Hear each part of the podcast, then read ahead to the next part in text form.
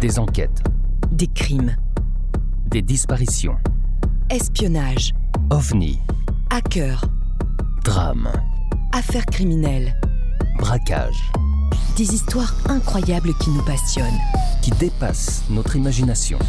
Pour vous tenir en haleine et vous donner froid dans le dos, Nous allons découvrir ensemble les parties les plus sombres de l'être humain, les parties les plus cachées des êtres qui peuvent être nos voisins, nos amis.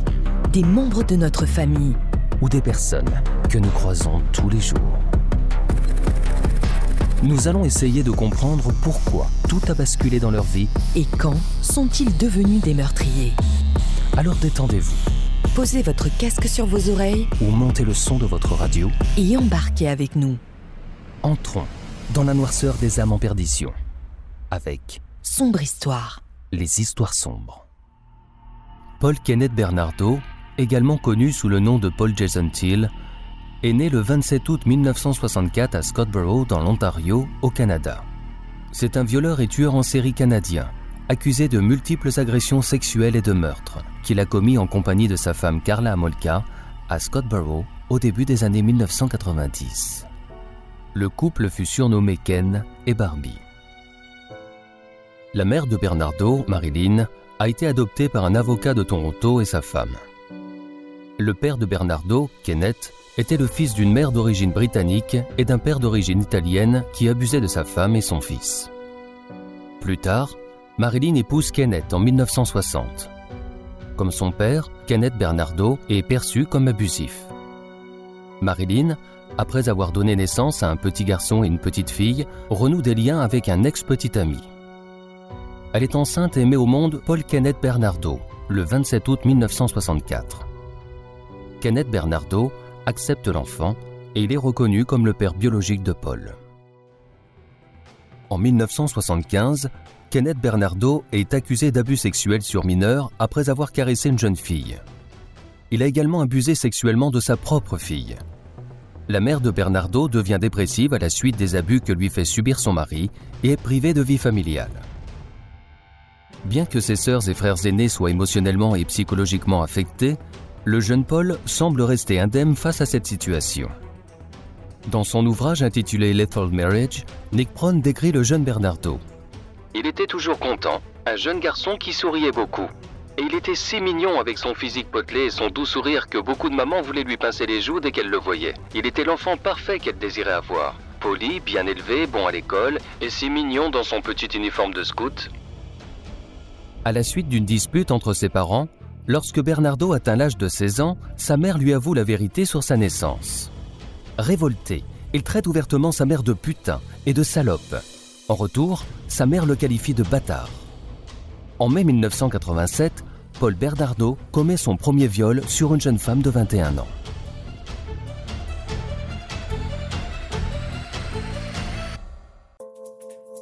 Paul rencontre Carla Homolka en octobre 1987 dans un café. Lui est avec un ami et elle avec une amie. Les deux filles l'invitent, lui et son ami, dans leur chambre pour regarder la télévision. À la grande surprise de son ami, Carla couche avec Bernardo dès ce soir-là, alors que l'ami de Carla et celui de Bernardo étaient restés assis terriblement gênés à seulement quelques mètres. Carla devient rapidement sa complice. Le 23 décembre 1990, avant leur mariage, Paul, qui reprochait à Carla de ne plus avoir été vierge lors de leur rencontre, exige qu'elle lui organise le viol de sa petite sœur Tammy, âgée de 15 ans, afin qu'il la dépucelle. Carla accepte et se procure des anesthésiants dans la clinique vétérinaire où elle travaille. Et la drogue, avec de l'alcium mélangé à des boissons, puis utilise un tissu saturé d'allotane pour la rendre inconsciente. Tammy s'étouffe dans son vomi et meurt. Le couple n'est absolument pas soupçonné. Cela ne va que conforter Paul Bernardo dans son sentiment de toute puissance. Bernardo est un lecteur assidu d'histoires de meurtres en série. Son surnom, Paul Thiel, est un hommage au tueur fictif, Martin Thiel, présenté dans le film La loi criminelle. Bernardo reproche souvent la mort de Tammy à Carla.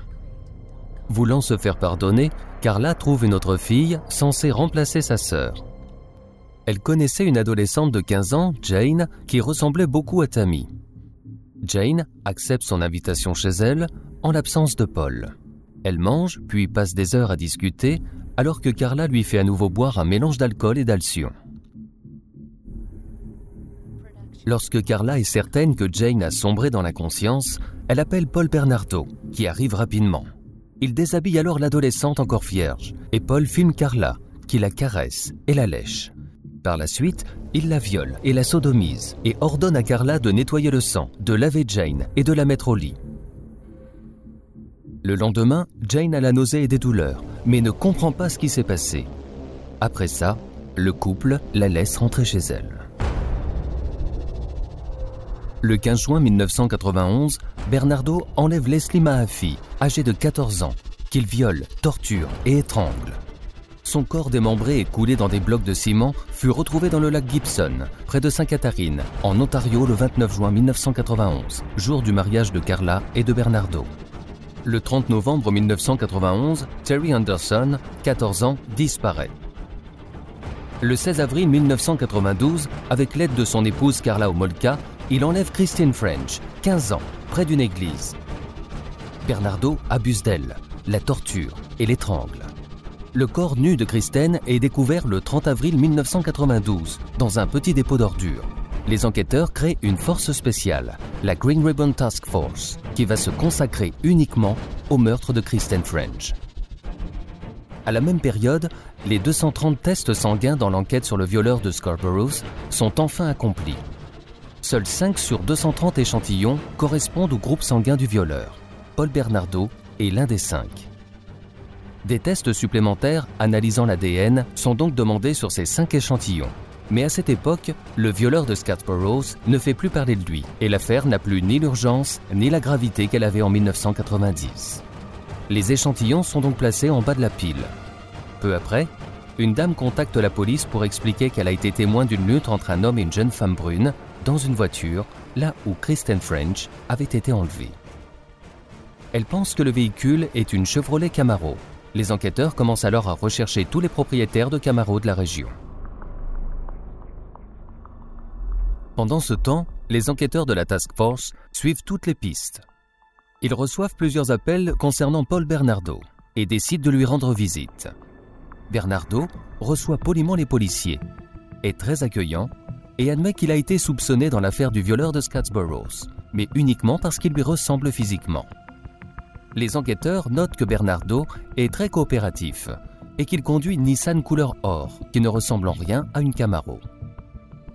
Ils contactent néanmoins leurs collègues de Toronto et leur demandent des résultats de leur enquête sur le violeur de Scottsboro.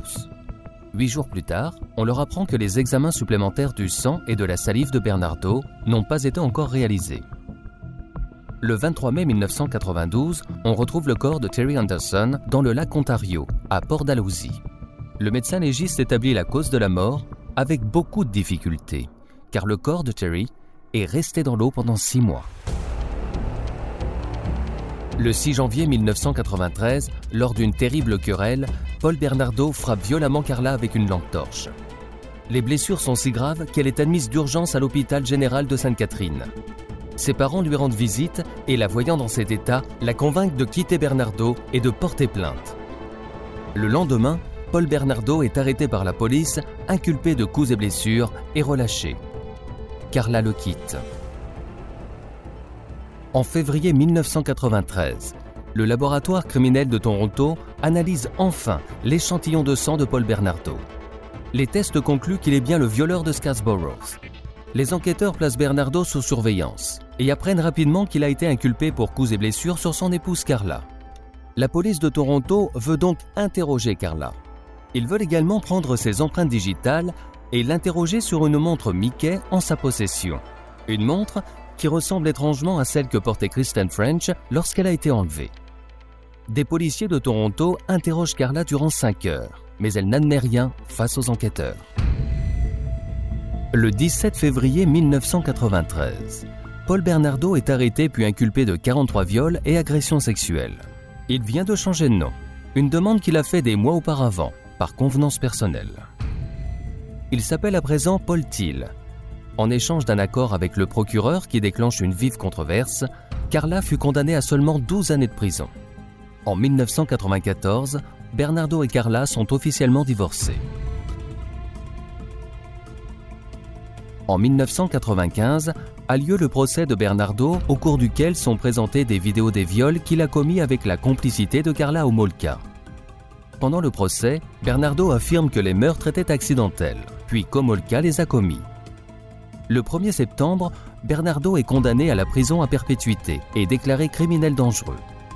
Dans le système judiciaire canadien, cela veut dire qu'il sera isolé des autres détenus pour sa propre sécurité et qu'il sera filmé 24 heures sur 24 par une caméra de surveillance.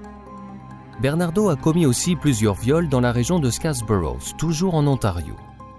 Il est soupçonné d'autres meurtres, y compris d'une connaissance, Elisabeth Bain, pour lequel Robert Baldovic fut condamné.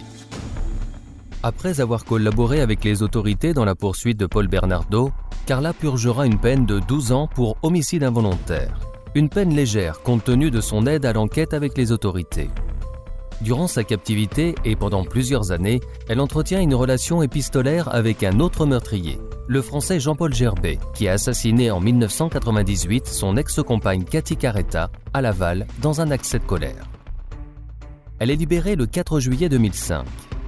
Sa responsabilité dans la mort de plusieurs jeunes filles, dont sa propre jeune sœur, Tammy Omolka, tuée par Paul Bernardo, est avérée. Pour cette raison, sa libération cause maintes inquiétudes parmi la population, malgré les assurances des autorités. Pendant une entrevue avec la chaîne Radio-Canada, à peine deux heures après sa sortie de prison, Carla Omolka dit Souvent, je pleure. Je n'arrive pas à me pardonner. Je pense à ce que j'ai fait, puis je pense que je ne mérite pas d'être heureuse à cause de ça. Elle explique aussi qu'elle voudrait refaire sa vie au Québec dans une contrée de langue française, parce qu'elle a été injustement traitée par les médias au Canada anglophone. La libération de Carla Homolka entraîne des discussions sur le rétablissement de la peine de mort au Canada. Elle constitue un exemple souvent cité par ses défenseurs dans la presse écrite et sur les tribunes populaires. Je ne veux pas être traquée. Je ne veux pas que le monde pense que je suis quelqu'un de dangereux qui va faire quelque chose à leurs enfants. Dit-elle pour expliquer sa décision d'accorder l'entrevue exclusive au téléjournal Le Point. En 2006, un film proposant une biographie romancée de sa vie est diffusé sur les écrans nord-américains. Le titre du film est Pervers Scholar. Disparue de l'espace public depuis 2007, Carla Homolka aurait été retrouvée en mai 2012 en Guadeloupe par la journaliste Paula Todd. Elle porte le nom de Léane Bordelais et a trois enfants de Thierry Bordelais, le frère de son avocate à l'époque des meurtres. Ils vivent ensemble dans une région éloignée de la Guadeloupe. En 2014, elle acquiert une maison à Châteauguay au Québec, ses enfants y étant scolarisés. En 2007, une rumeur apparaît sur Internet disant que Homolka est en couple avec un certain Luca Roccomagnota, futur assassin canadien. Certains accusent ce dernier d'avoir lancé cette rumeur pour faire parler de lui, puis ensuite contacter les médias afin de démentir ce qu'il avait lui-même inventé. Il a par exemple été interviewé par un journaliste du Toronto Sun où il explique comment sa vie a été ruinée par ces rumeurs. Dans un livre publié en 2018, sa mère explique toutefois que c'est l'administrateur d'un groupe de Facebook appelé Watching Carla Molka qui serait derrière cette rumeur. Un documentaire a été réalisé la même année portant sur ce groupe connu pour traquer Omolka depuis plusieurs années.